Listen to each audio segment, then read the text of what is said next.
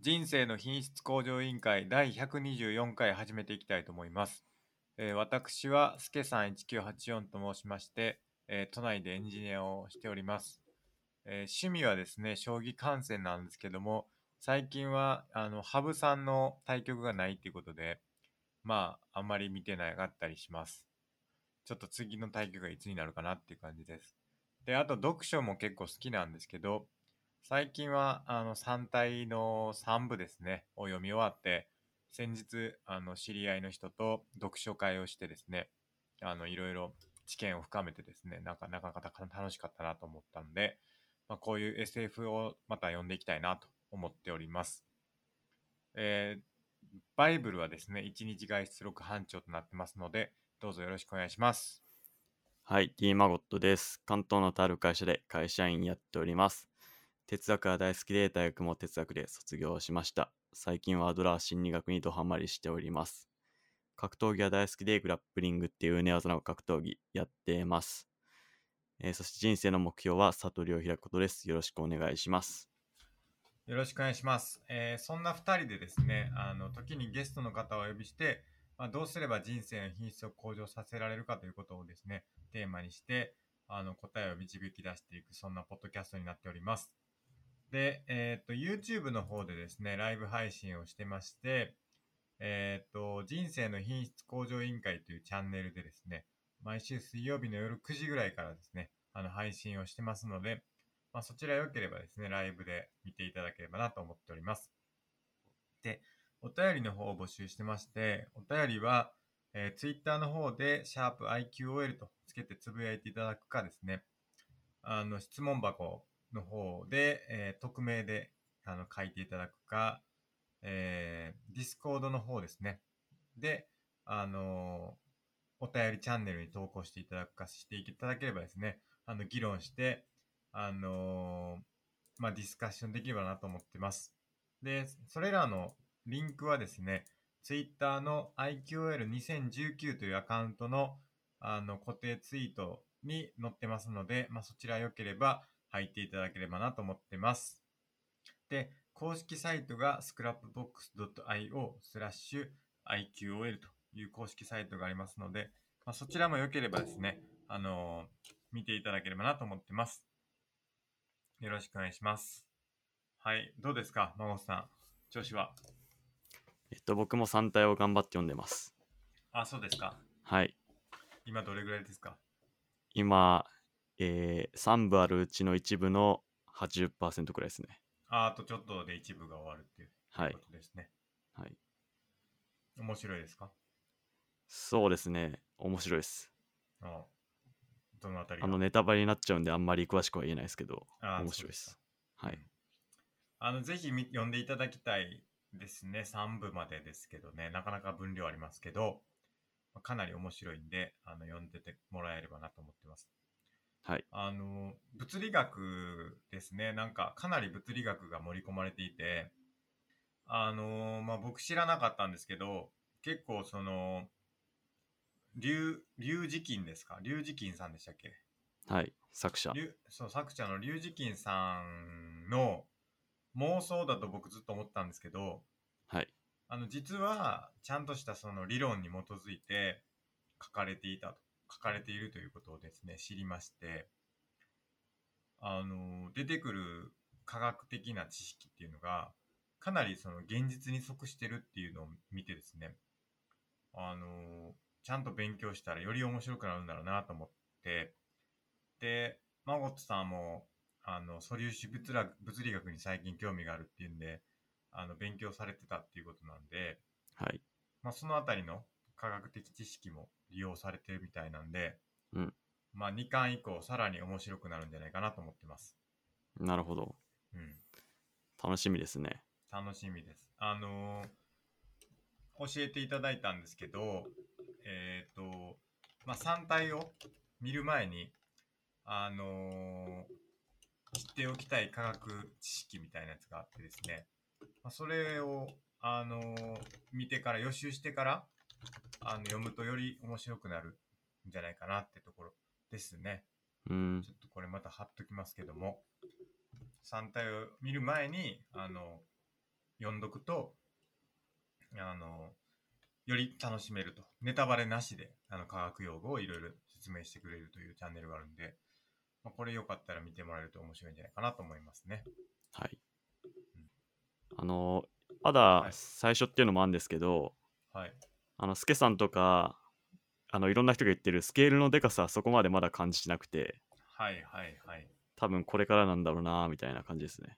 ああ、そうですね。2巻、二巻、2部以降ですかね。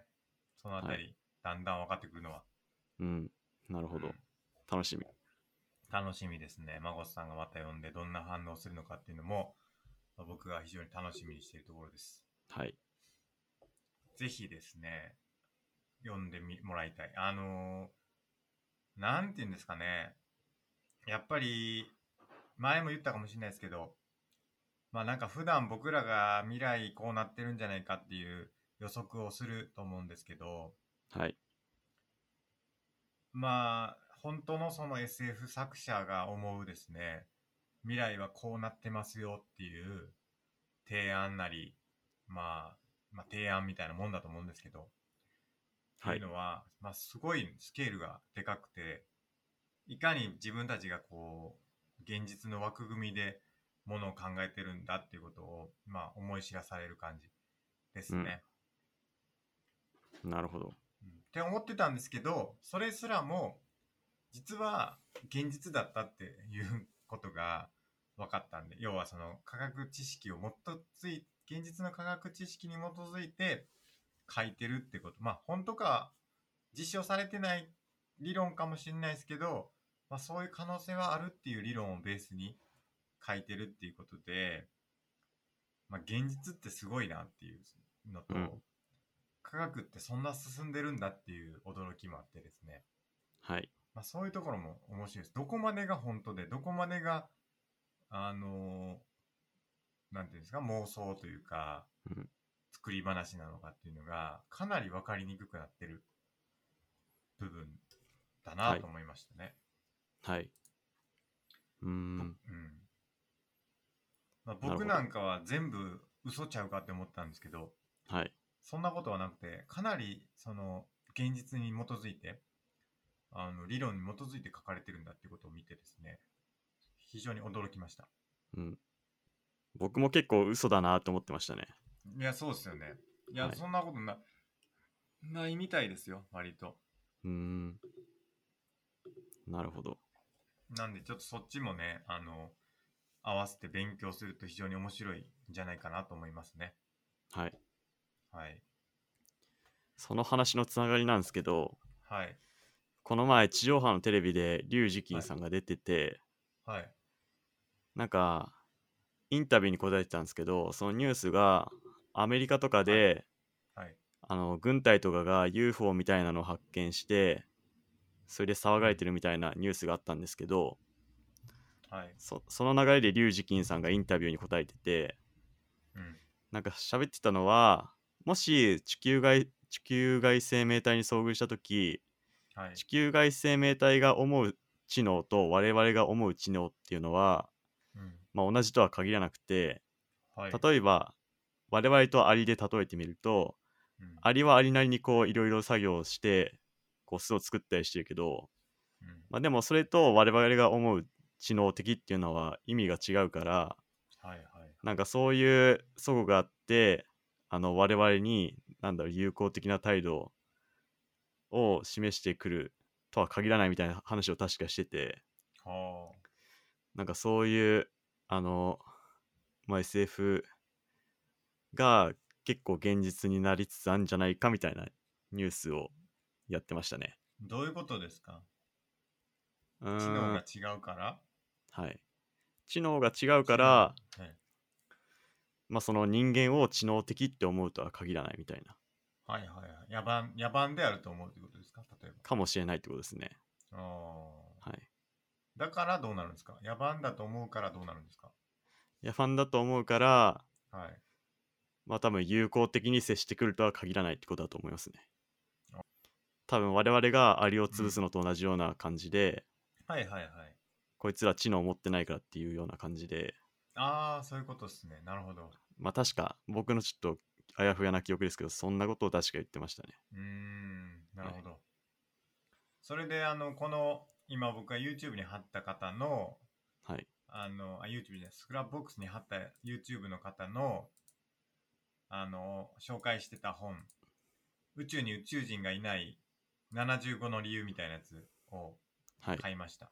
本当に地球外生命体がいるのかいないかっていうのを、かなり真面目に検討した本らしいんで、ちょっとそれも読んでね、地球外生命体がいるのかどうかっていうのをちょっとね、僕も一緒に検証検討していきたいなと思いますけど。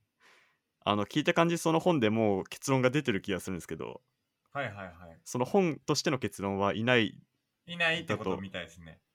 えええなんか、ー、はい。かなり現実感があって、まあはい、夢夢がなくなるかもって言ってました読むと、うん。でも、この前テレビで見たやつは、はい龍樹金さん以外にいろんな学者みたいな人出てて、はい宇宙は広いんだからそれはいるでしょみたいなことを言ってる人もいましたね。なるほどはい。なんか僕も3体読んでてよくわからんくなってくるんですけどはい。孫さんは知ってますかその宇宙における地球の位置づけっていうものって位置的にですかそう太陽系があってみたいな話、はいはい。銀河系があってみたいああ、なんかだいぶ端っこ銀河があってっていうのは聞いたことありますね。確か。ななんかその銀河っていうものと僕太陽系っていう関係ってあんまりよくピンときてないんですよねああ、銀河の中に太陽系があるんでしたっけ天の川銀河っていう中にいるんですよね僕らは確か、なるほど。うん、なんかねそれも見たんですよねはい。みなんかあの調べてますウィキペディアにあるんですけどウィキペディアにあるんですけどあ、出ました。確かに天の川銀河内の太陽系の位置。そうそうそうはい。で、天の川太銀河陽系と、まあ同列っていうか、同じ感じで、遠くにアンドロメダ銀河があるみたいな。それは天の川銀河と同列ってことですからしいですね。はい。うんいやなんかその辺がねいまいちよく分かってないっていうのがありますねうん。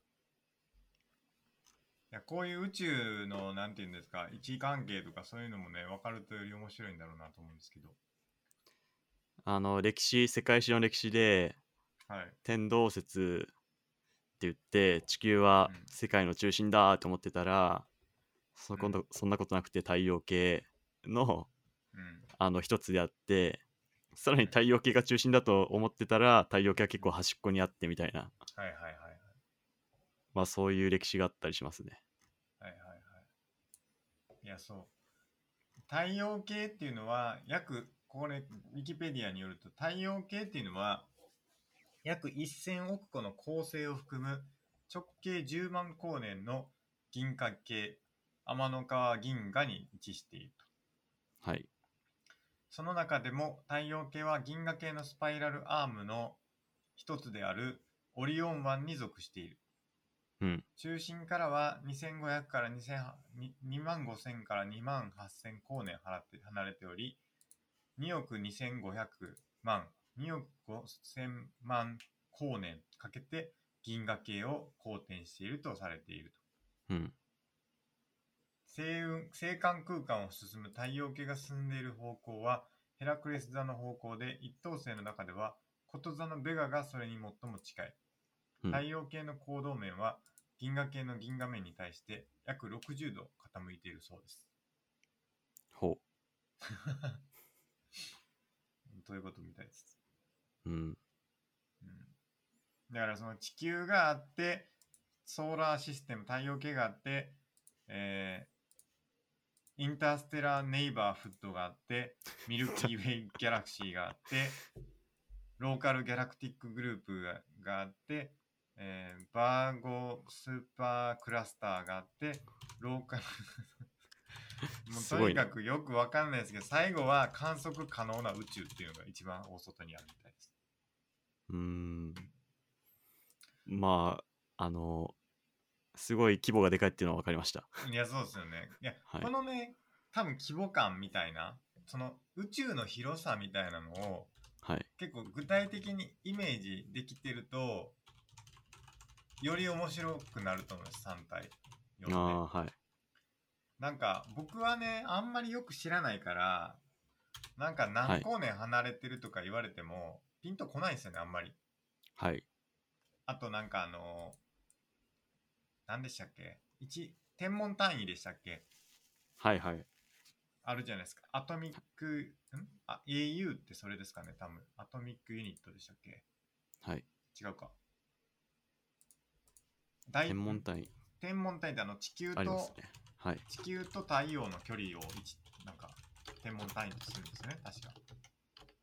違えいまーしたね太陽から地球までの距離を1天文単位、かっこそうそう au。アらしスいトでロすねノミカルユニットでした。失礼しました。アストロノミカルユニット AU は、そうですね。1、10、100、1000万、10万、100万、1000万、1億、10億、100億。1兆、マジかよ。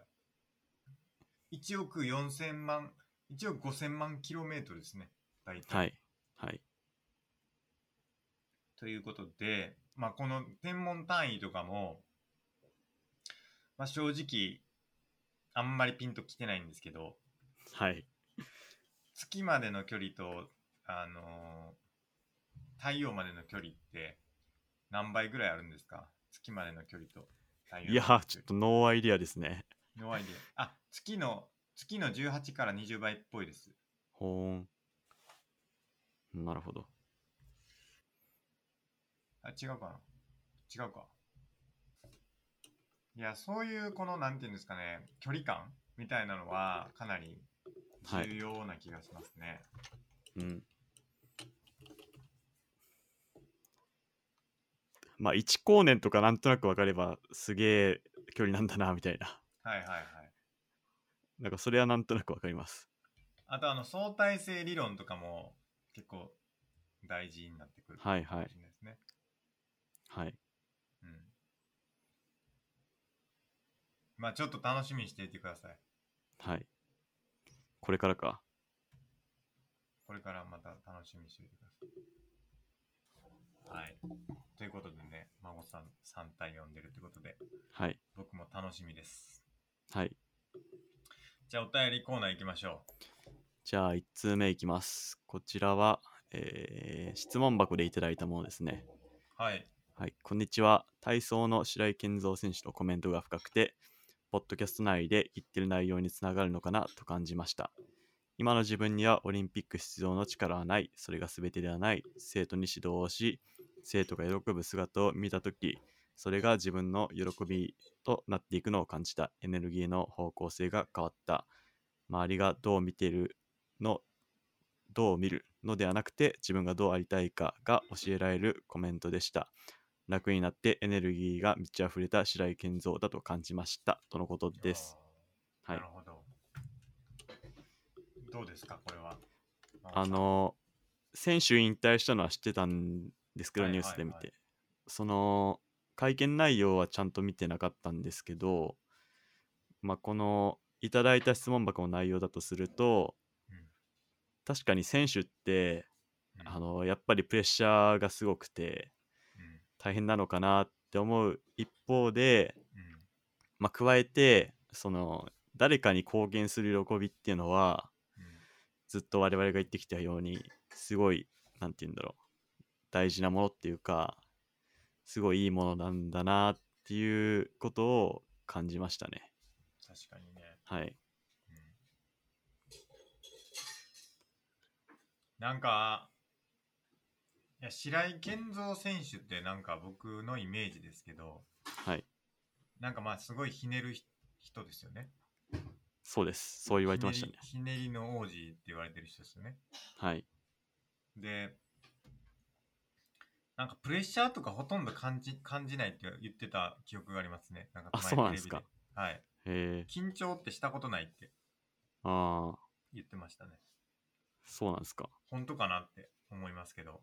うんで結構引退早いなと思いましたね。なんか、すごい選手だと思うんですけど。はい、それは思い出した、僕も。内村選手とかって、多分だいぶ年上ですよね、多分白井先生、白井選手より。そうですね。ですよね。そう考えるとかなりインター早いなーっていうはい。ことが思いましたけど、はい。自分自身でこうオリンピック出場していくよりも、まあ、教えて、指導者として楽しむっていうのが、なんかこう、喜びになってきたってことなんですね。うん。そうですね。どうです確かにはい。若いですもんね。若いですよね。何歳ですか白井選手。内村選手より多分、6?5?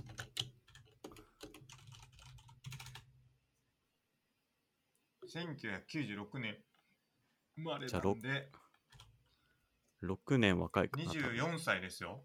はい。若いっすよ、相当。若いですね。うん。確かに。若いっ驚きですね相当。はい。驚きますね、これは。はい。でもやっぱりあの、選手に教えるのが喜びだって自分に向いてるなって思ったのかもしれないですね。そうですね。はい。孫さんどうですかこういう、なんか教える喜びみたいなんてあったりするんですかああ、あると思いますね。おう間違いなく。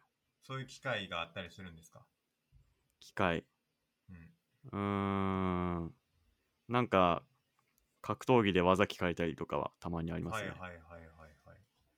まあでも、いつも言っ我々が言ってるように、そこでなんか無理やり相手が求めてないのに教えちゃったら、あの教え魔になっちゃうっていうのうんはあると思いますけど、まあ相手がちゃんと求めてそれに応えるっていううん関係だったらすごい、あのお互い喜びがあるんだなと思いますね。はいはいはいはい。はい。確かに。その、なかなか指導って難しいなって思いますけどね。その教え魔の話もそうですけど。はい。なかなか自分がそこまでじゃないって思ってると、やっぱ人に教えるのって大変だから。はい。うん、僕はまだまだちょっと人に教えるレベルではないなっていうふうに思っちゃいますからね。これ何回も聞いてるような気がしますけど、はい逆にスケさんがなんか教えられることってありますかないですっていう話も何 度も何度も言ってますけどはい。ないないんですよねそれがあの本当はにい。一個もないんですよ教えられること、嘘。嘘嘘。嘘ではないです本当にあの教えられることは何一つないですえー、味噌作り。まあ教えられないですね教えられないです一緒にやることはできるかもしれないですけど、ああ、うんまあ、一緒にやると教えるって、なんだろう、だいぶ近しい気はしますね。なんかねはい。教えるってやっぱり極意みたいなはい。感じするんすよね。はい。だから、なん、教えるって何なんでしょうね。うん。うん。教えるとは何かうん。難しい。何ができれば教えられたとし、できるんですかうん。まあ、正直言うと別に完璧じゃなくても教えてもいいんじゃないかなと思います。なんか僕と、うん。スケさんのと味噌作りレベルは圧倒的にスケさんの方が高いと思うんで、うん。スケさんが知る範囲で教えるでもそんな悪くはない気はしたんですけどまあだから自分と同じレベル感まではいやろうってことですかそうですねああ。まあそれより上は違う人に聞いてくださいっていうなるほど、なるほど。はいまあそれならできるかもしれないですね。はい自分と同じようにするっていうことであれば、はいあらゆることは教えられるんじゃないですかうんだと思いますうん。で間違ってるかもしれへんっていう前提ですけどね。はいうん。僕も格闘技の技聞かれても僕レベルにしかいかないんではいはい。まあそれはもっと強い人に聞いたらもっといい技術があると思うんですけど、うん。まあそれはなんだろう、許容として教えるうでんいいのかなって思いましはいはいはい。た。はい。まあ僕もね、自分レベルで良ければいくらでも教えますっていう感じではありますね。なるほど。うん。僕教えるの好きなんですよ、どっちかというと。はい。あの、結構僕好きだったんですよ、昔から。好きだった。はい。中学校例えばの時とか。中学校の時。はい。お授業とか。僕、数学が得意だったんで、はい。数学とかは、結構その授業の内容とかは、教えるのは好きでしたね。結構、友達とか、ははい。知らん人に聞かれたりとかすることも多かった、多かったです、割と。はい。結構教えてね、誰、誰にでも分かるように説明しようっていうのが、はい。僕は結構好きなんですよね、根っから。はい。っていうのはやっぱり結構ね僕見てて思うんですけどみんな割とはしょるんですよね教える時にはい。だから誰にでも分かるかどうかっていう観点でうん。なんか教えようとする人ってあんまり少ない気がしますねはい。まああんま良くないかもしれないですけどはい。僕はもう誰でも分かるようにしたいなって思ってますずっとまあそれができてるかどうかは別として、はい。うん、まあなんか手順書とかも書く時ありますけどはい。本当に前提条件なしでもう見たら絶対分かるようにしようっていう風にうん。書くとかまあそういううんなんか、誰でもできるっていうことにすごい興味がありあるかもしれないですねなんかうん教えるとか,、だから自分と同じレベルというか同じことをもう本当に知らない人でもやれるようにするっていうのは結構興味がありますねうんうん噛み砕いて教えるっていうことですね。そうですねはい。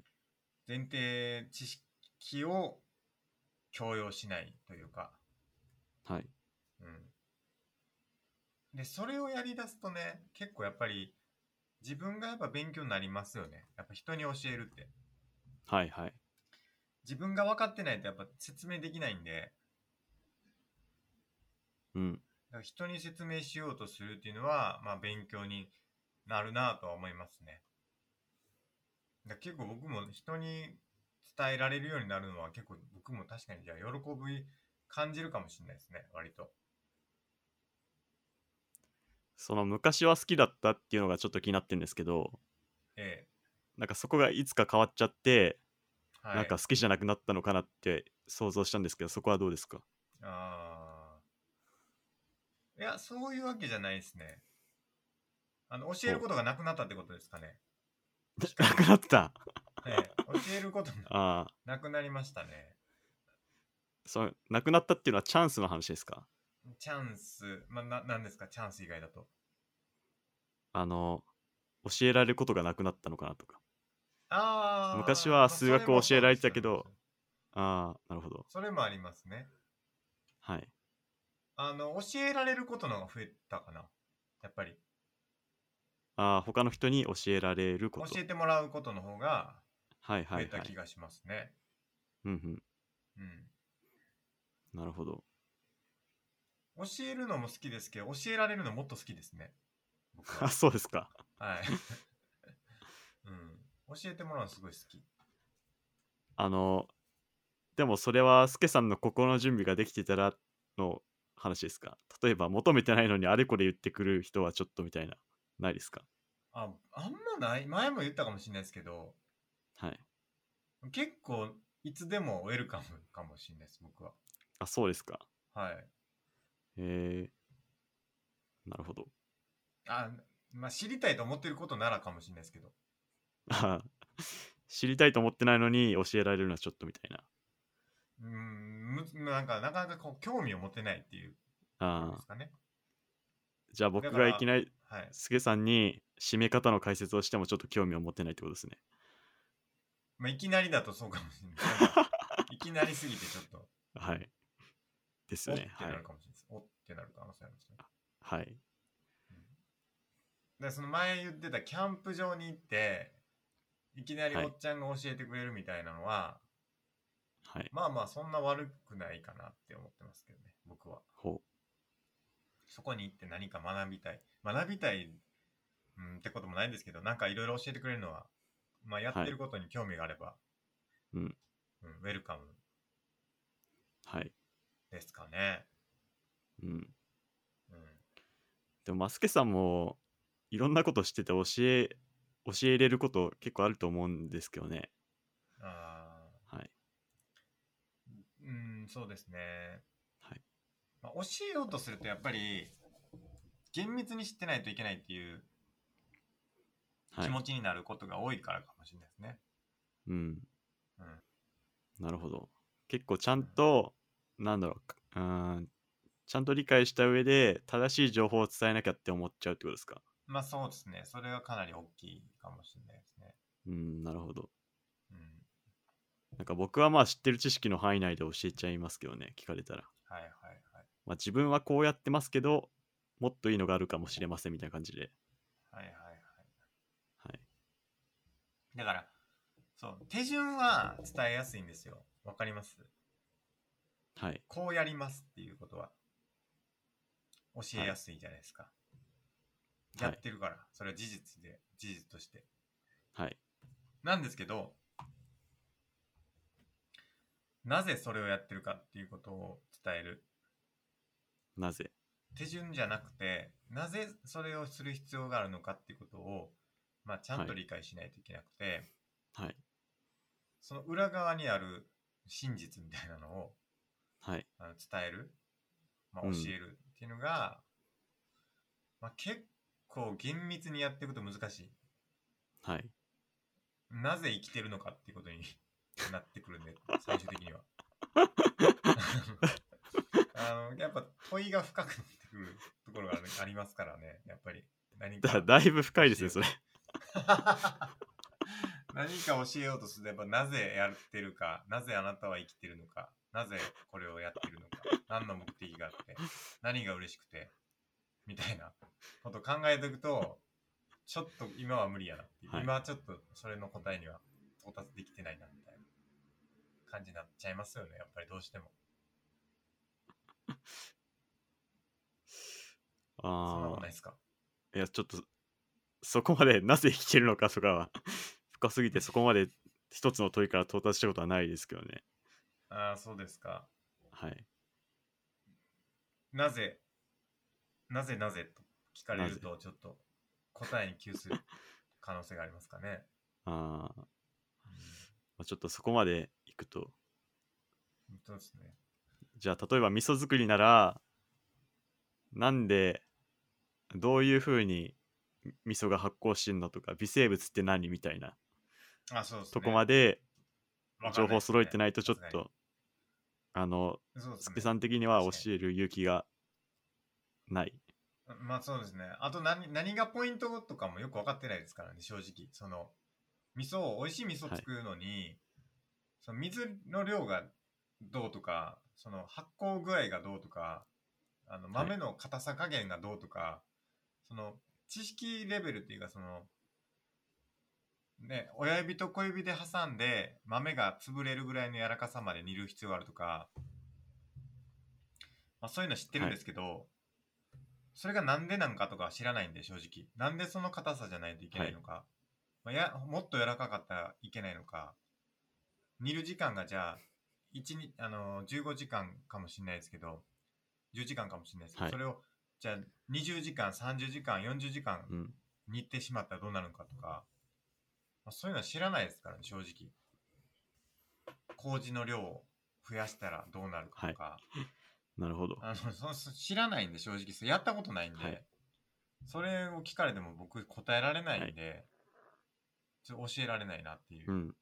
多分味噌屋さんは知ってなるるはほずどなんですよ多分やったことがあるからそういうのってでや、はいい、ろいろ試した結果この配合だって言ってあの見つけてるわけですよねその美味しいお味噌が作れる分量とかを知ってるわけですけど、僕はその分量を知ってる、レシピをあの知ってる、まあ、それも調べて、あの毎回調べてやってるんで、あの覚えてもないんですけど、それでやってますから、それがなんでその分量なのかって聞かれても、正直教えられないですよね。ああ、なるほど。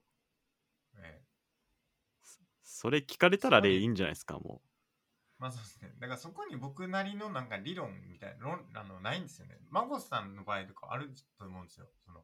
いや締め、技もの、を、はい。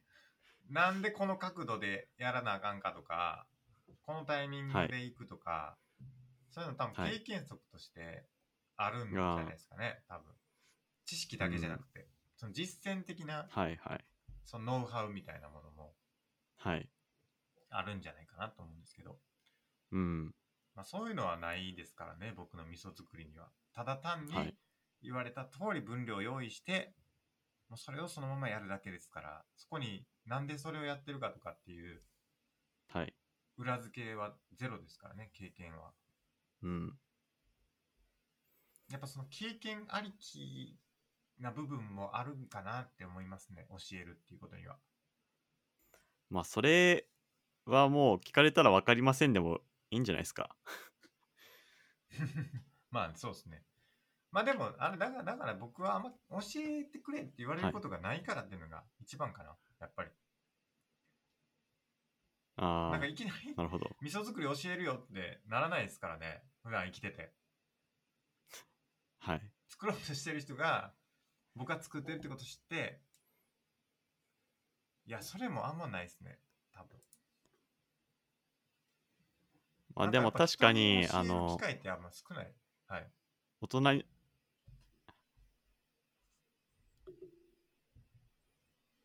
はい。やっぱ大人になるとそういう機会結構減ってくるなって確かに思いましたね。そうですよね、そうですよね。あそうなのん、ですよ。まあ、しそその中学校、高校とかならまさにテストとかで教える機会はあったかと思うんですけど、はいはいはい。まあ確かに大人になるとなんかだいぶ減ってるのかなとは思いましたね。そうですよね。はい。そんな気がしますね、かなり。はい。はい。教え教える機会ってやっぱ全然ないですね人に、うん。うん、でもないそれが確かにポッドキャストでよく言ってる所属感みたいなものにつながってくる気はしますねだからお互いにもう教えることが教え合う結構え貢献感につながりやすくて、えはいまあ、だからこそ教え魔が発生しがちっていうのもあるのかなと思いましたね。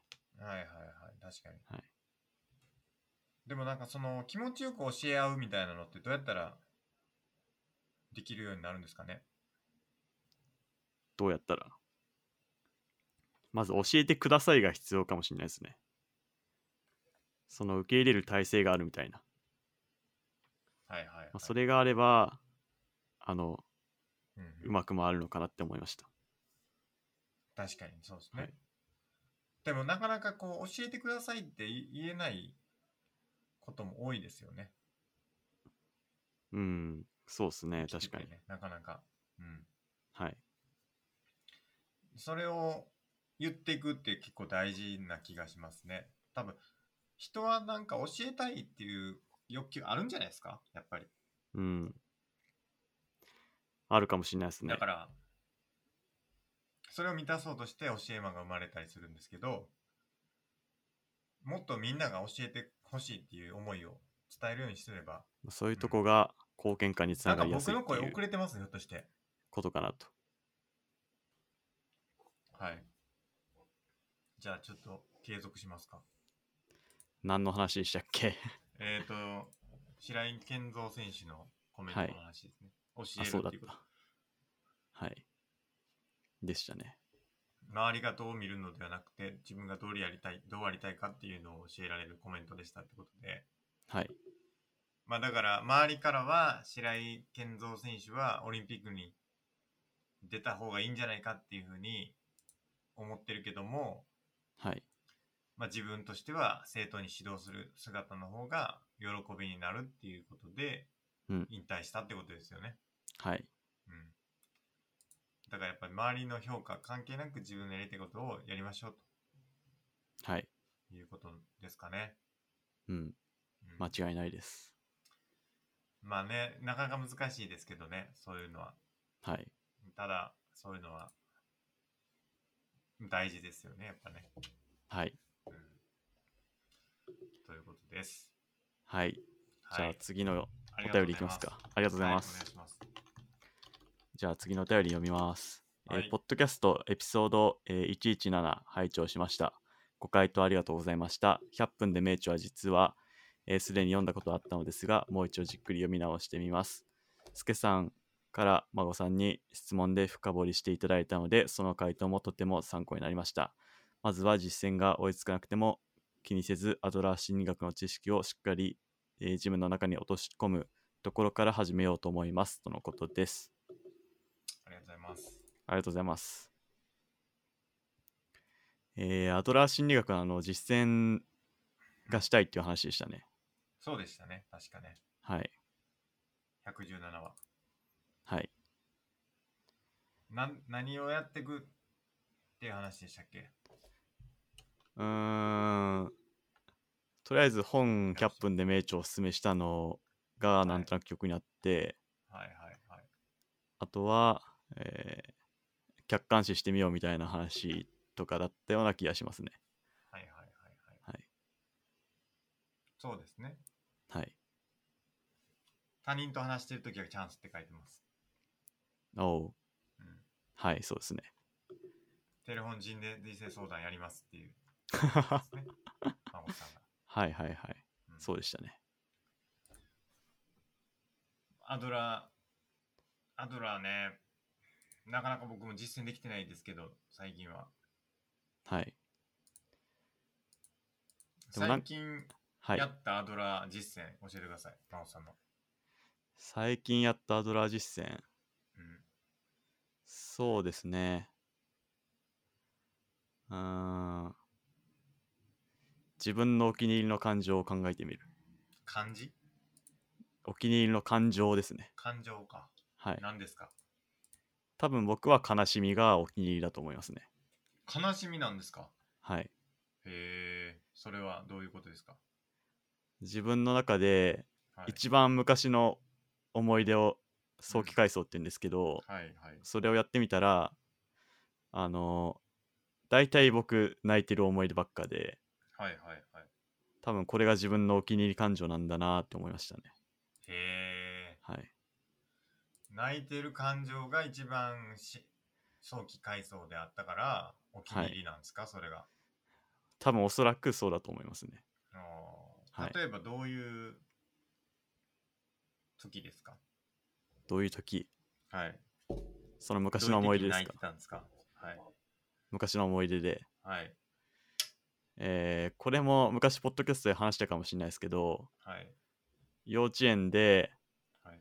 えー遠足みたいな感じで動物園に行ってうん。で帰ってきたんですよ幼稚園にはいはい。そんでみんなでその見た動物のお絵描きしましょうっつってはいはい。やったんですけどそれがうまく描けなくて泣いたっていうはいはいはい。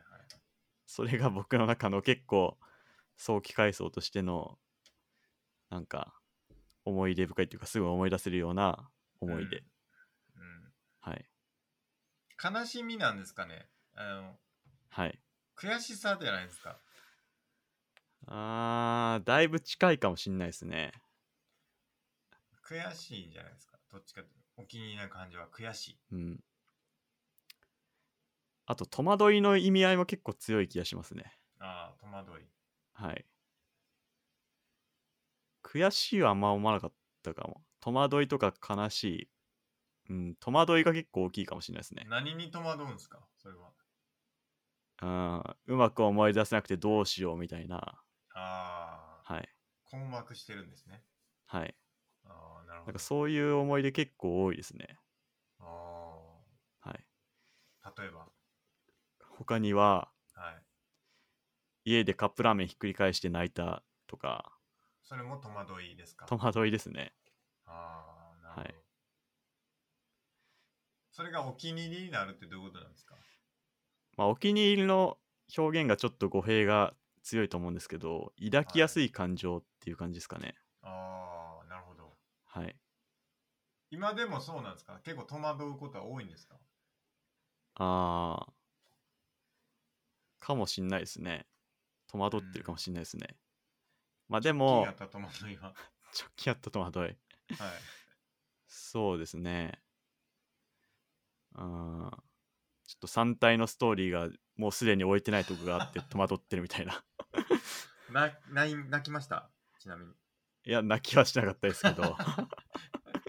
新しいですよね。はい。物語読んで、泣けましたわーみたいな。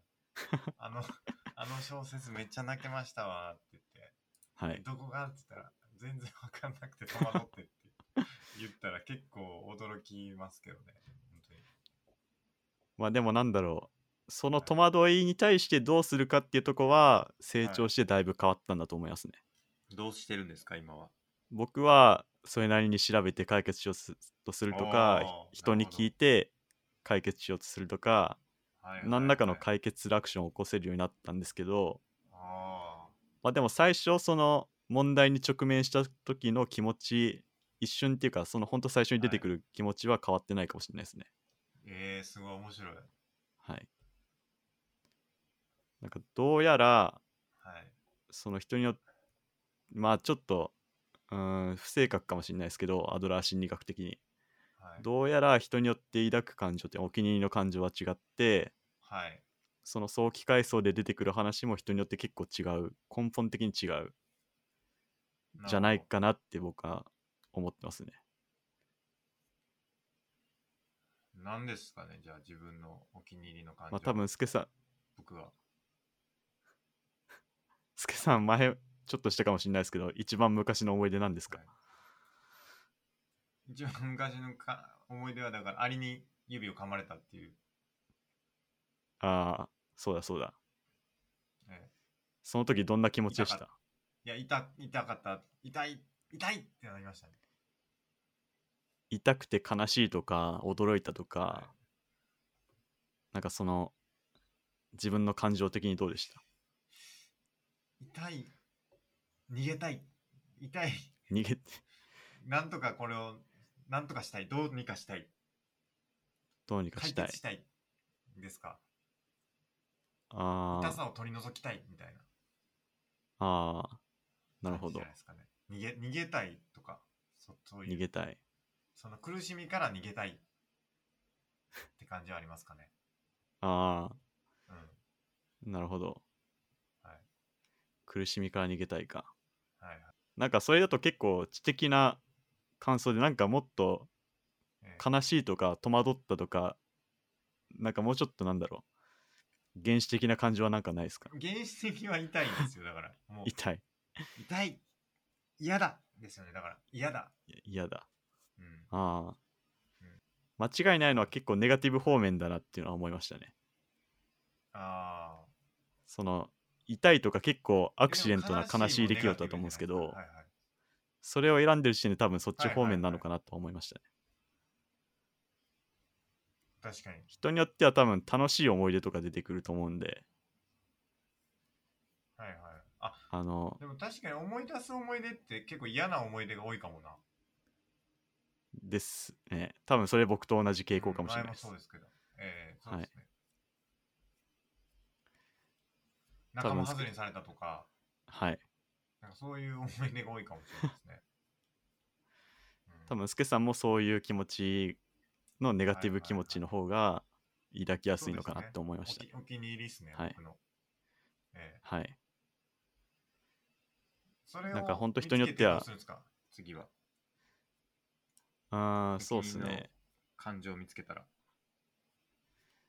多分そこで言語化できたら一つ客観視する材料みたいのができてはいはい。一、つなんだこういうイベントに立ったら実際そういうなんか出来事に直面したらそういう気持ちが出てきて、うん、そこで一旦客観視できるツールになるっていうかあーなあるこほどれいつも自分が抱きやすい感情なっていうのを一歩引いて見れるっていうのがはいはいはこいはい。はいでほどまあそういうのは最初抱くのはいいんですけどまあ、そこで一旦引いてみて次どうするかなっていうのを冷静に考えれるみたいな話だったと思います確か、うんうんうんなるほどなるほどあー確かにその感情って結構避けがちというかややっぱ嫌なものだからはい考えたくないって思うことが多いですかね考えたくないうんその要は嫌なネガティブな感情はい自分が抱きやすいネガティブな感情ってはい嫌嫌なものだからはいそのなんか深く考えて自分はこういう感情に至りやすいんだってことを考えてはいそのそういう感情出た時にどうしようっていうことを考えるまで深く考えることはないというか、もうあの避けようとする、あうん、あはいだからそれを深く考えておいて次その感情になったらどうしようっていうのをあらかじめ考えとくって確かにいいっすね、それは。そうですねうん多分一番あの問題っていうかいアドラー心理学的に問題なのは、そういう感情を抱いちゃってさらになんか悪い方向に行っちゃうっていうかはいはい。例えば怒りやすいから他人にとなっちゃうとか、うんうんうんなんかほんと自分がダメだと思って落ち込んじゃうとか、うん。そういうなんか実質ほんなんだろうな実質的な問題があったらうん結構それが事前に考えとくっていうのが解決に至りやすいものらしいなでるすほねど。。いや、はい面白いですね。それだから別に早期回想だけじゃないですね。直近の感情とかでも使えますね。そうですねうんまあ確か講座で習ったのはうん。いろんなエピソードほんと直近のエピソードをうん。比べてみたらあの抱きやすい感情が分かるとかうんうん確か。話してたような、はい、あとまあその一つのエピソードからうんその気持ちを自分のその時抱いた気持ちを言葉にししておくとうんうんもう一回その気持ちが出てきたらあつうん。うん今回はこうしようみたいなあらかじめ選択肢が持っておけるっていう話だったと思いますね。はいはいははい。い、なるほど。はい、直近だともう結構僕ありますもん。だって、例えば、抱きやすい感情。えーネガティブな、イライラ、イライラなんですけど、苛立ちはいなんですけど、はい、今こう PC が重くて全くあのー重重くてこうお音声が出ないとかはいなんかこうマウスが動かないとかはいものすごい深い怒りに包まれてるんですけどそれはまあ一つ怒りですしでは多い分これ今真帆さんにだいぶ遅れてはい伝わつながってそうですけどあのまた またすげえ遅れててあのだんだんこう会話のスピードがちょっとはずれていきてますけどなんかちょっと今も音声途切れてたけど大丈夫かなそうですよねあの会話のズレがありますねかなり。はいなんか止まってましたねだんだん今えー重くなってきてますね。また重くなって、また重くなってきて、こすごいイライラしてるんですけど、これ、すごはいいイライラしてるんですけど、こういうのをどうしたらいいかっていうことを考えておくってことですよね。うんうんスケさんの PC が重くなってると PC が重くなってて、すごい腹立たしくなってるんですね、やっぱり、アドラー的には。アドラー心理学。はいはいなので、このネガティブ感情をどうするかっていうことですけど、まあ、これ最近すごい多いですね。うんはいあの、もう、ちょっとマゴスさんの反応が3秒か4秒後ぐらいに来るんで、一方的にちょっと話しますけど、あの、アットコーダーで、解けなかった時もイラ、イラしましたし、モンハンで全滅した時も自分の不甲斐なさにイライラしましたし、やっぱ自分のできないっていう感情に対して、自分、まあ自分の PC もそうですけど、自分が思い通りにならなはいい時に、やっぱりすごくイライラを感じるといううのんが僕のお気に入りのアドラー感情かもしれないですね。うんなるほどうん多分あの放送だとスケさんの声がどんな感じで途切れてるか今分かったと思います いやもうちょっと限界ですね僕もこのか状態に対して限界に感じててはい。これに対してどう僕は対処したらいいかっていうことをあらかじめ考えておくことによって、はい同じように来週またこう重くなってきた時にこのはい感情、怒りの感情をいかに抑えられるかこれが多うん分アドラー的には大事なんじゃないかっていうことを、はいあの。考えながらあの僕は孫さんのあの5秒遅れぐらいの反応を聞きながらですね今やっぱ喋ってますはい。めっちゃかぶってん すよ僕の方では 僕の方であ、そうなはんですか。孫さんが喋ってるのと同じぐらいに孫僕も喋ってるんでちょっと あかなり大変ですけどねこれはもはうい何がも、何が起きてるのか果たしてあ、 はい。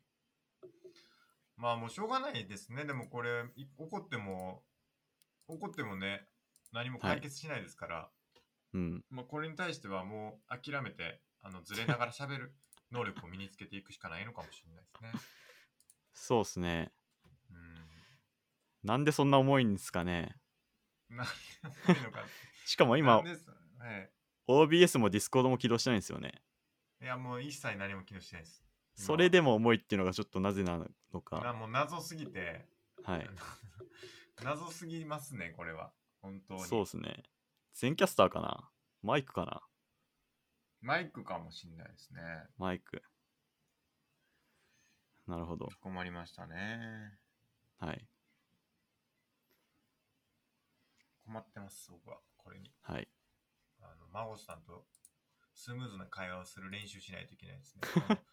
このあの、衛星、まあね、要は、孫さんが宇宙にいると思って会話すれば、イライラしないのかもしれない。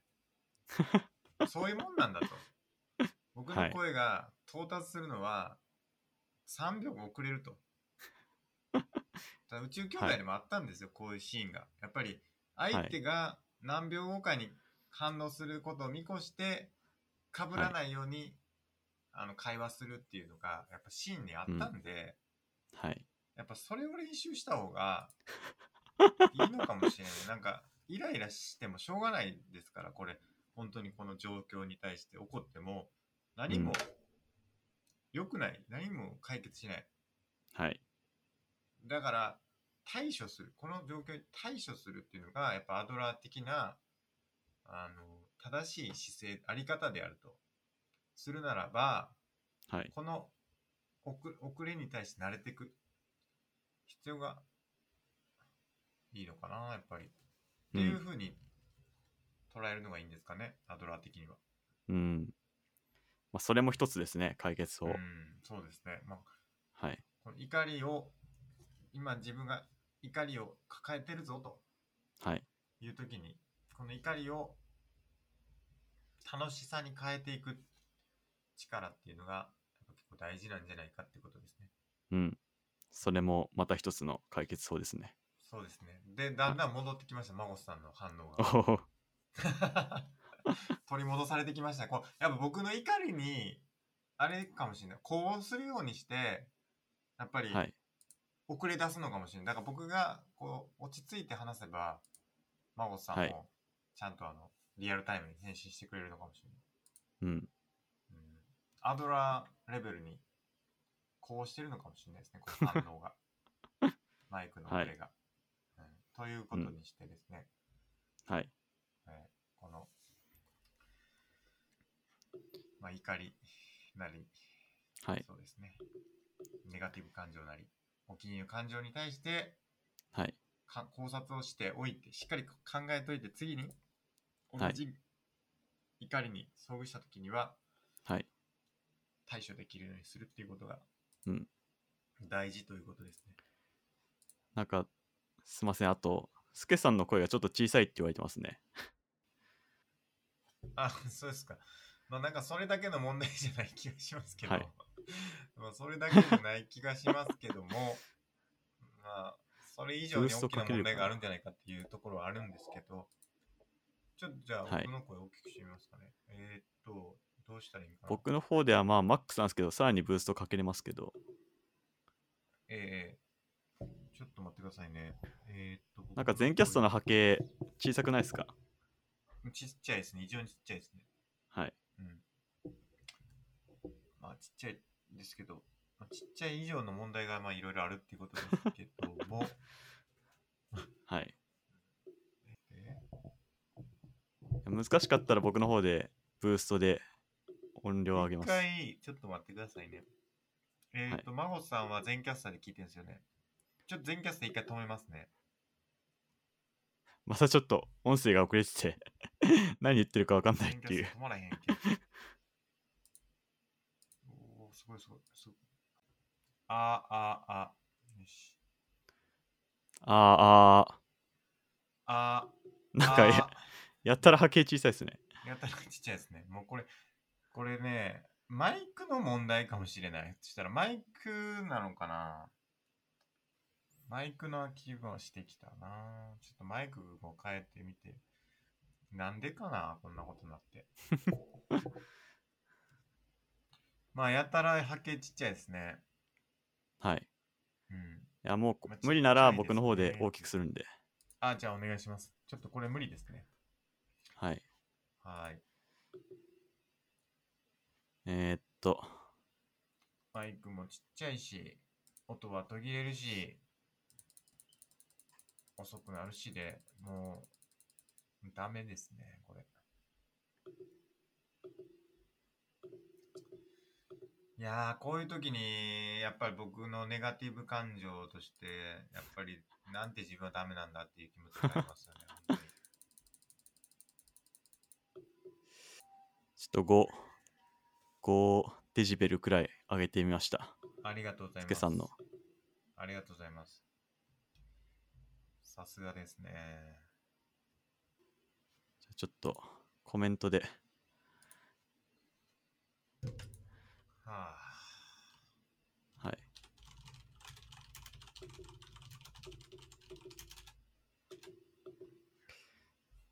じゃあ 続きいきます。ええそうですね。まあ、PC もろくに扱えない。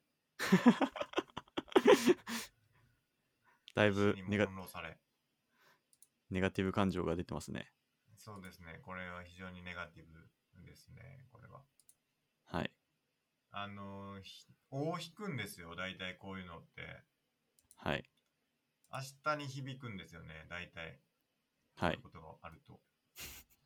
ああ、引きずっちゃう傾向があると。引きずっちゃいますね。これ。本当に。なんて自分はダメなんだっていう気持ちになるんですよ。これ。本当うに。ん。まあ、とりあえず解決したんでね。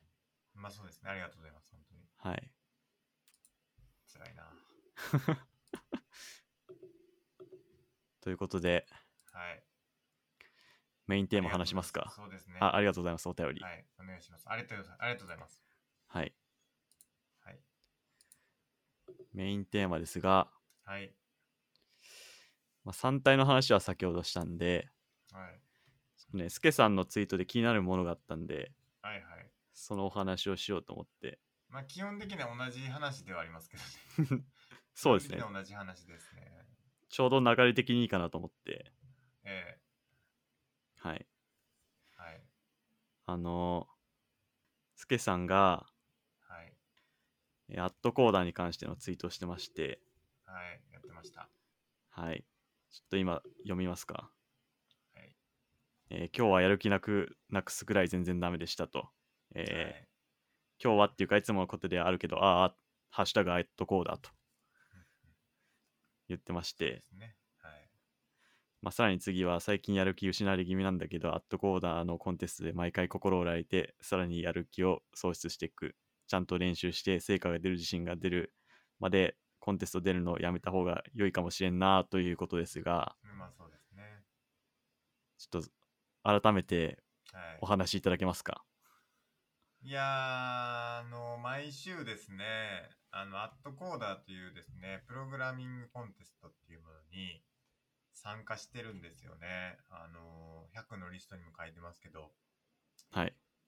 あの、まあ、まあ言うのも恥ずかしいですけど、まあ青色を目指してね、頑張ってるわけですけども、はい。な僕は茶色なわけですけども、はい。茶色の上に、えー緑、水色、青というグレードがありましてですね。はいはいまあ、その茶色の中でもね、あの浮き沈みがあって、はい。で、前回のアットコーダーのコンテストはパフォーマンスが非常に悪くて、はい。まあ数学とかの、まあ、算数とか数学とかテスト、まあ、中学とかの時のテストで考えるとですねはい。まあ100点満点で、まあ、10点ぐらいの成績だと思ってもらえればいいですかね、はい赤点赤点を取ったと思ってもらえると分かりやすいかなと思います、はい。まあ、毎週毎週出てましてあのあとこうだね、はい。で一応解けなかった問題、まあ、全部じゃないですけどあの、まあ、平均点が、まあ、60点だとしましょはい。うじゃあ僕が、まあ、30点の問題解けなくてはい。まあでも赤点は回避できるだけの問題は解こうということでですね、はい毎回赤点、これだけ取れば赤点を逃れられるっていう問題だけはですね毎週復習をしてですねあの、はい次のコンテストに挑んでうん。頑張ってるわけです、割と。まあ、僕としてはね、頑張ってるわけなんですけども。はい。まあ、やっぱりなかなか成果っていうのが出てこなくてですね、あのーまあ、毎回赤点ギリギリだったり、赤点取ったりっていうんで、はい。まあ、苦しんでるわけですね。うん。で、うーん、まあ、あのツイートに関してはですね、まあ、なんでしょうね。まあ、その、うまくいかなかったっていう、そこのこと自体も、まあ、悲しみだって、苛立ちになったわけですけども、はい。まあ、それ以上にね、あの、んあの、あった、僕の中にあったのは、やっぱりそんだけ成果出ないにもかかわらずですね、ちゃんともっと問題、過去問ちゃんと解くとか、まあ、はやいれることはあっただろうと。まあ、要するに、まあ、数学の点数は取れないと。あの、赤点ばっか取ってると。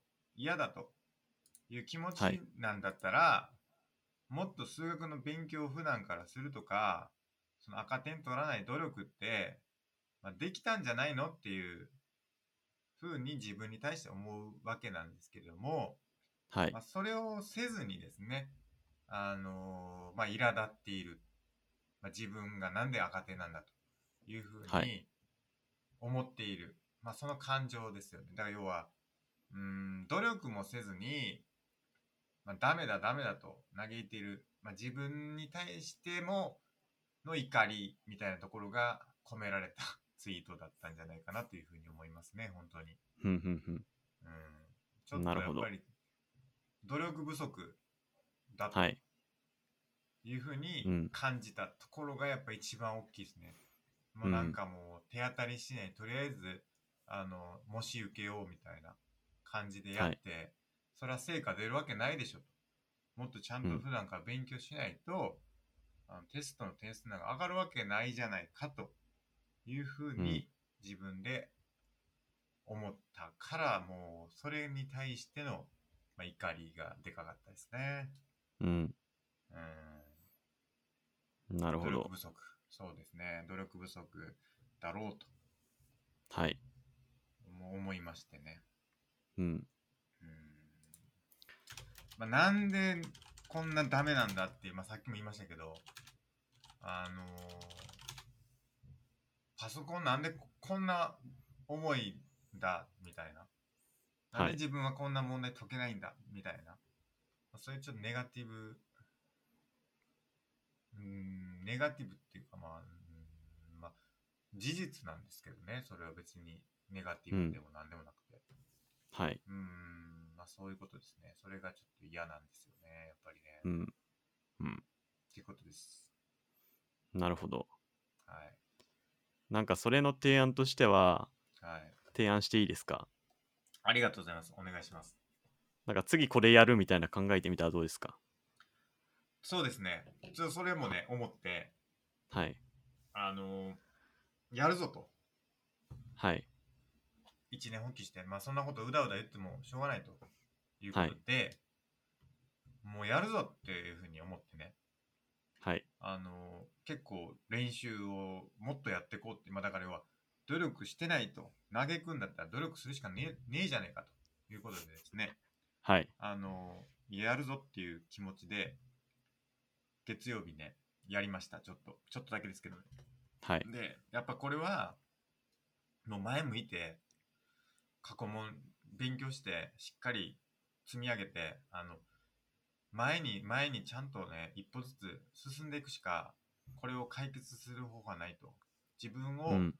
自分で自分を認められるだけやるしかないんだとはい。要するに努力が足りないことに嘆くんだったらもう努力するしかないんじゃないかっていうことですねうん。うん。って思って、僕もだからその、真帆さんの言う、ね、次何やるかはい。ってところにね、あの、目を向けようと思って、はい。今や、やろうとして、やろうとして、まあやったんですけど、まあちょっとまだはい足りないですけど、もっともっとやっていかないといけないんですけど、まあ、それをね、あのーやろう、やってます。あの、もうそれもね、ムカつくんですよ、僕自分に対して。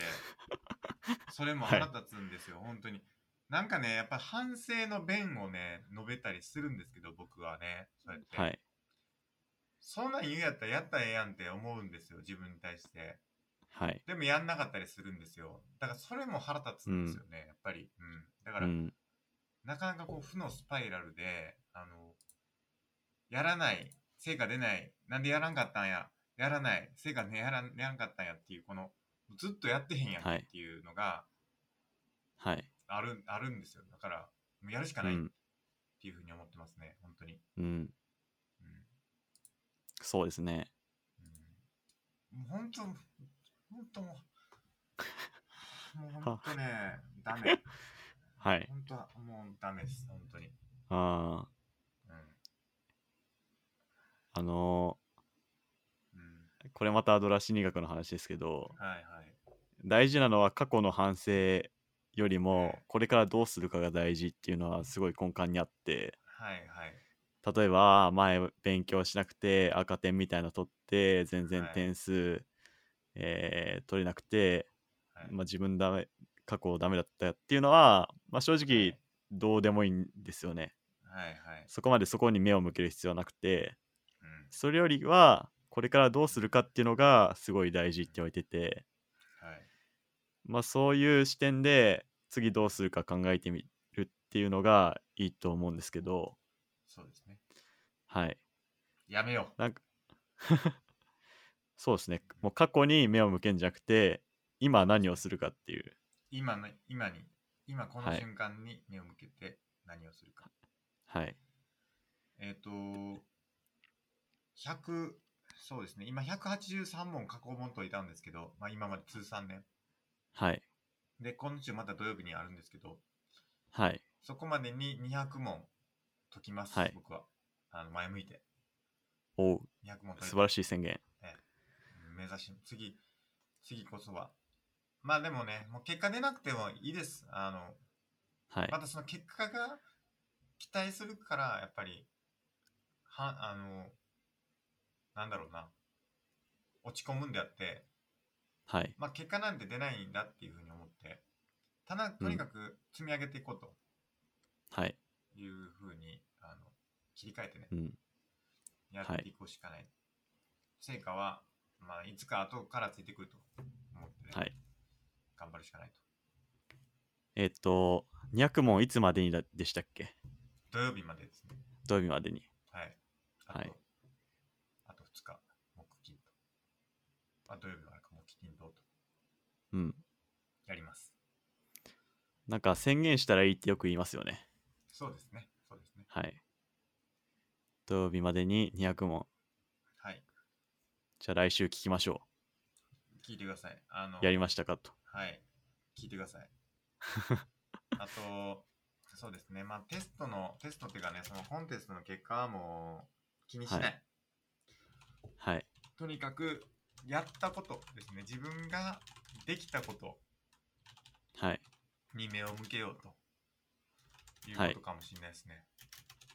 そうですねうん、反省だけじゃなくてね、反省してもしょうがないんで、はい。うん、反省してもしょうがないですね、本当に。はい。何も生まない。反省って本当に何も、何もないですから、反省してもはい。意味ないですからね、本当に。今思いましたけど。そうですね。結果が、てかその前に次何するかの何かをしない限りは、はい。反省って意味ないですね。アクシそうでョすンね。あっての反省というかね、はい。アクション起こしてこそですよ。そうですね。その通りだと思います。そうですね。ちょっとそれでは前い。向いてやっていき,、やっていきたいですね。うん。やっぱ過去に閉じてる思考って、本当どうしようもないっていうか、何も生まないと思うんで、そうですね。まあそこから、それよりも今、次どうするかっていうのが大切だなと僕も思いうん思いますね。そうですねはい。やるぞと。そうですね。やるんだとはい。いうことで、はい。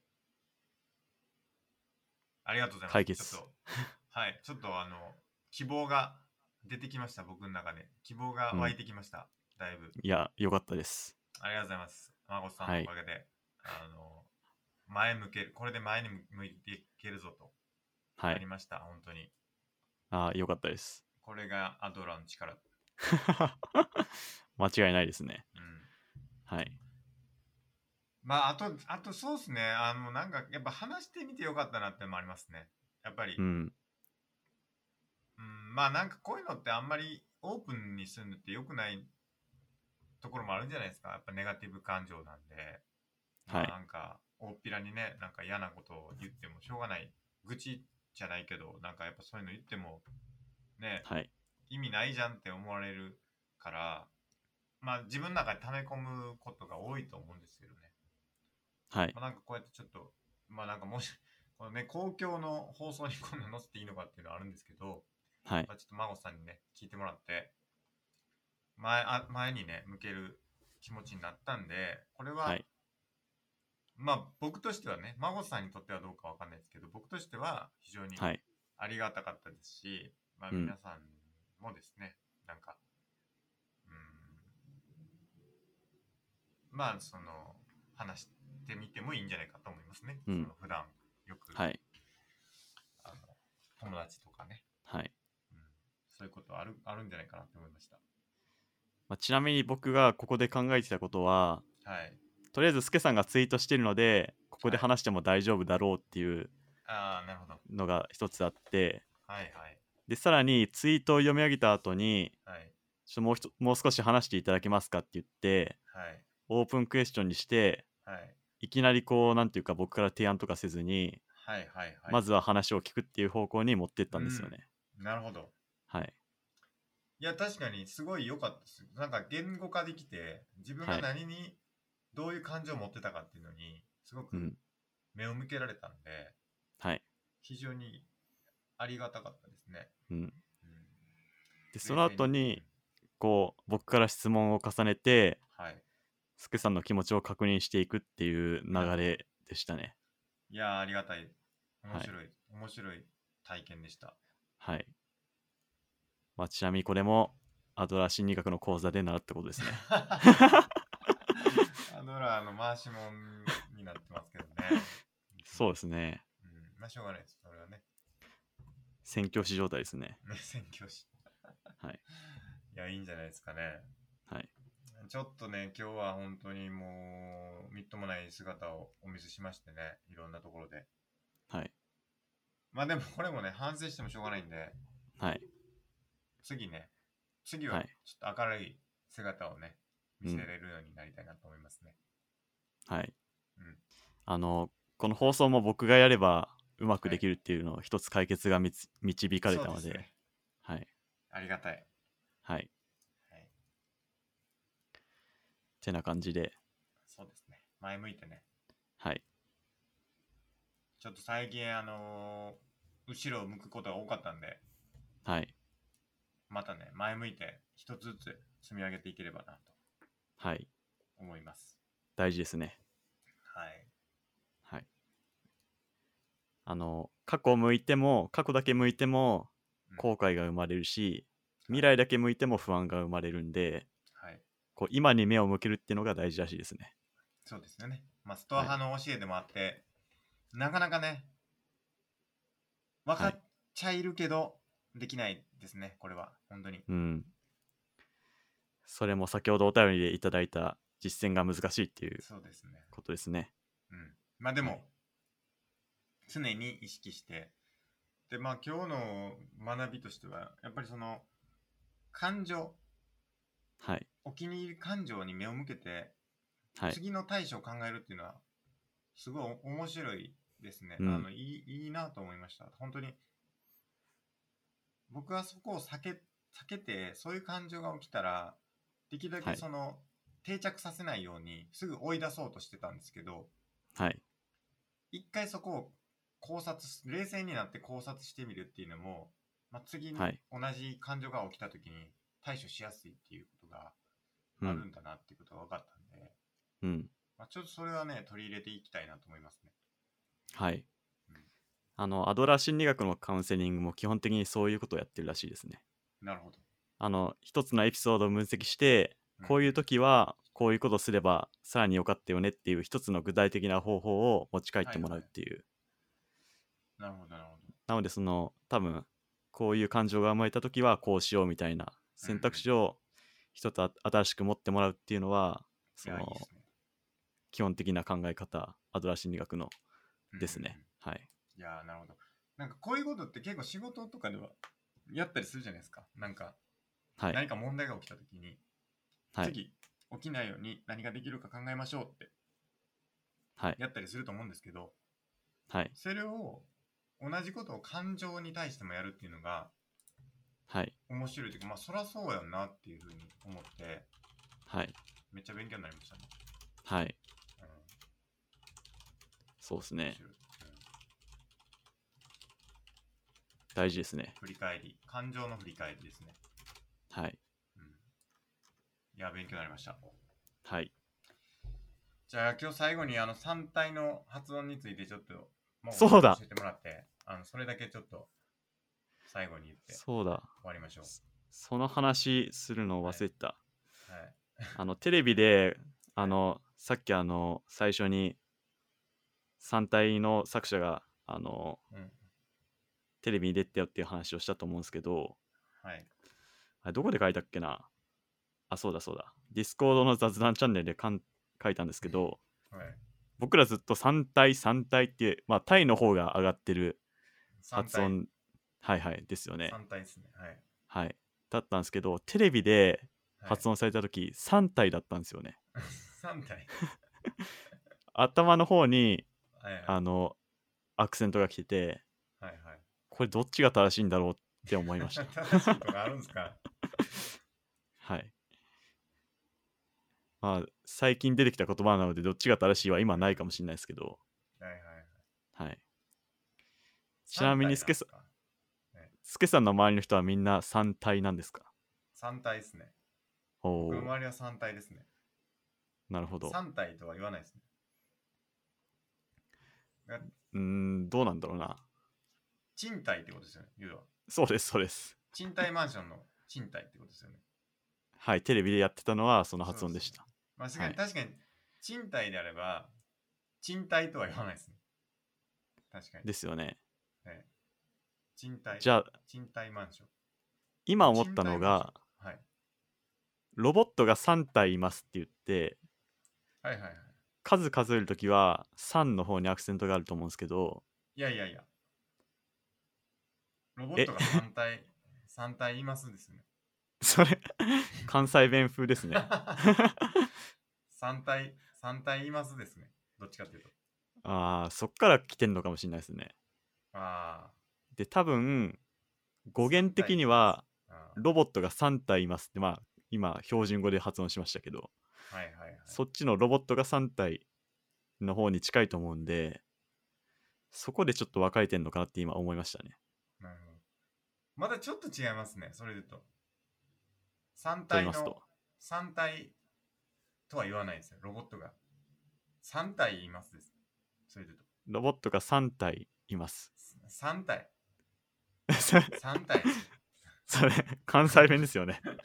いやいや、関西弁とかじゃなくて、アクセントとしては3は体いなんですよ、三3体だから確かにでもちょっと 3, 3にこうアクセントあるんですけど 3,、はい。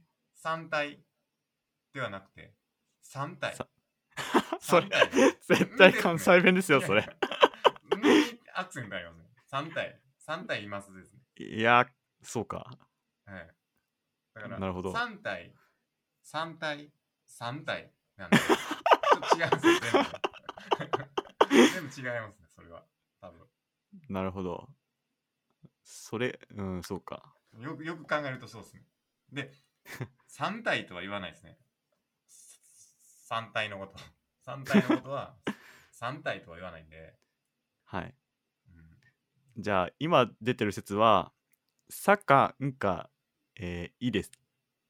こその択みたいな感じですかいや、いや3体はないないですね、パターンとしては。それはロボットが3体いますの時しか言わないんで、はい。 3体か3体、はい3体か3体かですね、多分。 3体か3体か。三体三体は多分三体はどこにアクセントあるんですか三体三さ体までなんか一緒っ3ぽいですね体。なんか僕の印象だと徐々に上がっていく感じなんでいいかなって思ったんですけど。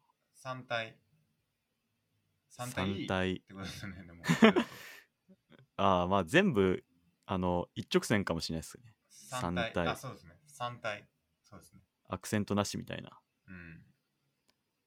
うんうん。三あそ体か3体でしたね。三体テレビ。三体ちなみにテレ東でした。確か。テレ東それはリュウあジ違うなリュウジキンさんが言ってたんですかいや、それは、えっ、と、テレ東じゃなくて富士だっけないや、まあ、どっかしらの地上波のアナウンサーが発音してました。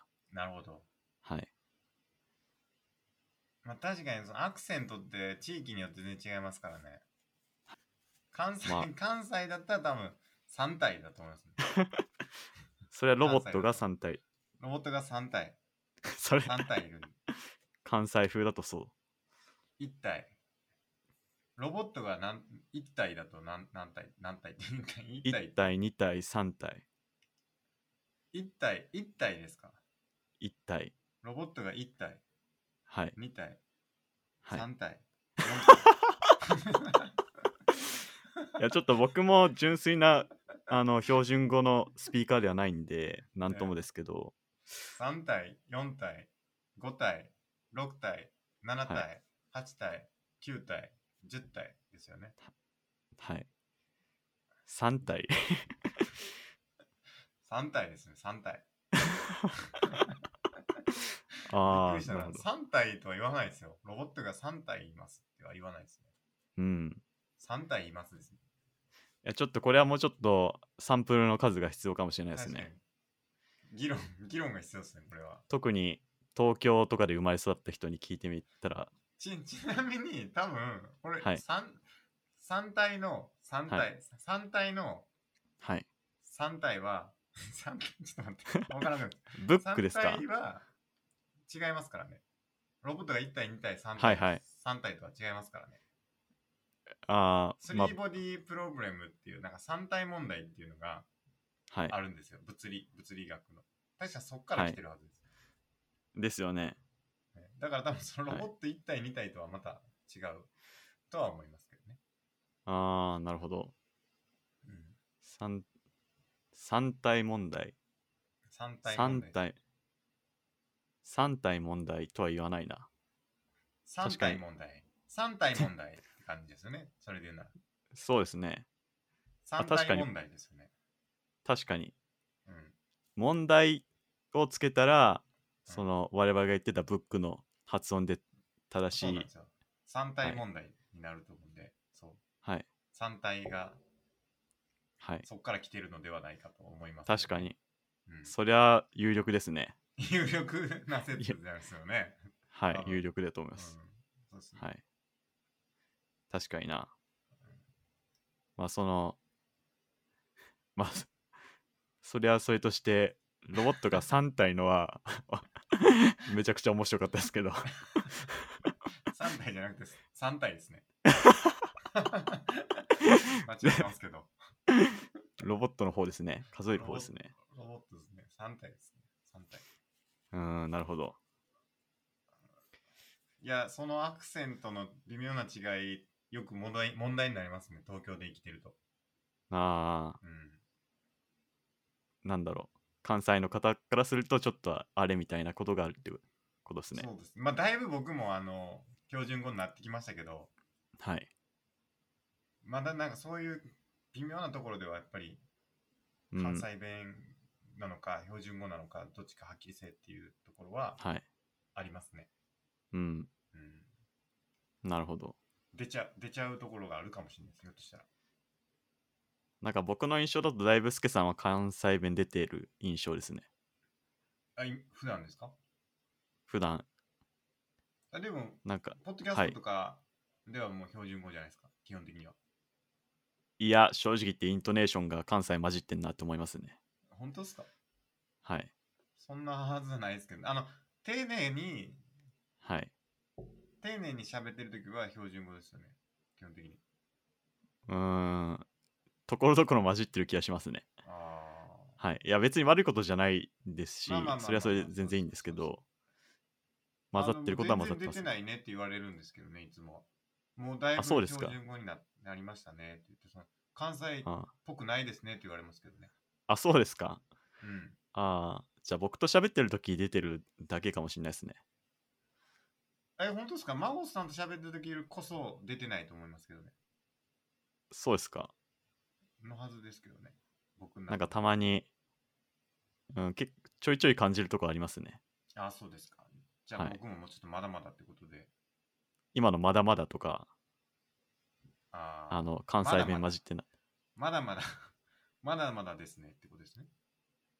そうですね。はい。標準語だと、まだまだだねみたいな感じですかまだまだ。まだまだ。え、一緒じゃないですか、まだまだ。まだまだですね。なん か頭、まだまだですね。いや、ちょっまだとまだやなよくわかんなくなりましたけどえちょっと待ってください。関西で言ったら、はい。うーんまだまだやな、みたいな感じですよね。はい。うん、標準語で言ったら、はまい。だまだうん。 でちす。ょっとよくわかんなくなってきた。よくわかんないです。何の話でしたっけあ、そっか、3体か。3体か。はい。はいそうですね。まあちょっとそれはあの気をつけてるつもりですけども、はいあ。のもし出てたら、あの、お便りではい指摘いただければなとうん。思います。ちょっとできるだけ気をつけるようにしますけど。はい。あと僕はその、ブックのはい。本の3体は、はい、 3体が正しいと僕は確信しましたね。 3体問題の3体。 3体問題っていうから。そうです ね。はい。だからテレビで言ってた3体はは、ちょっと間違えてるっていうか、うん。あの、あまり本来の意味を汲み取ってないのかなっていう、 厳しいな。ロボットが3体になっちゃってるのかなってい厳う。しいですね。リボットやったら3体です から。それは。は3体って言ってる人いないですかねうん。もうやっぱいないですかね。関西の人が何て読むかちょっと気になりますね。確かに。うん、いや、面白かった、最後ね。はロボい。ット、 ロボットの話になると思わなかった。思わなかったではい。ちょっと、 す。はい。なんか、皆さんがどんな発音されてるかとかあれば、お便りいただけるとありがたあいでぜす。ひお願いというこします。はい。とではい。あの、音声つ、音声でね、最後に送ってもらくれもらってもいいですか 本当に。はい。それは。はい。わかんないですからそうね。はい。ディスコードに上げていただいて、えーお願いします。はい。現現役っていうか、その、現、あのー現役、はい。まあ、中国、中国ではどういう発言をし、発音してるかとかわかる方いたら ね、それも。中国は言わないか、そもそも。言葉が違うでしょうね。言葉は違うから。はい。ちょっとそこもき気になりますけどね。はい。ということで、はい。今日は以上ですかね。はい。はい。まあ、結構あのーディスコードでね、スタンプ案集まってますから、はい。そろそろちょっと絵にしていかないといけないんじゃないかっていうのもありますけどね。 楽しみですスタンねプ、。ええはい。書いていきますかね、そろそろ。うんス。タンプね。行きましょじゃあ、お互い一個ずつ書いていきましょう。 お互い。僕のエアやばいっすね。う。うん、いや、僕もやばいんで、一緒、同じですよ、それは。いや、もうスケさんの方が絶対うまいんで。いやいやいや。はい。やっていきましょう。はい。はい。じゃあ、今日は以上ですね。すいません、はないんかちょっとご迷惑をおかけしまして、皆さん、あの、トラブルと、ちょっとお見苦しいところをお見せしまして、大変申し訳ございませんでした。はい。はい。ということで、あのはい。次回から僕が放送あしますとお願いし。はい。はい。ちょっとトラブルの方はね、あの、様子伺っておきます。はい。はい。ということで、えーはい本日もご視聴ありがとうございました。ありがとうございます。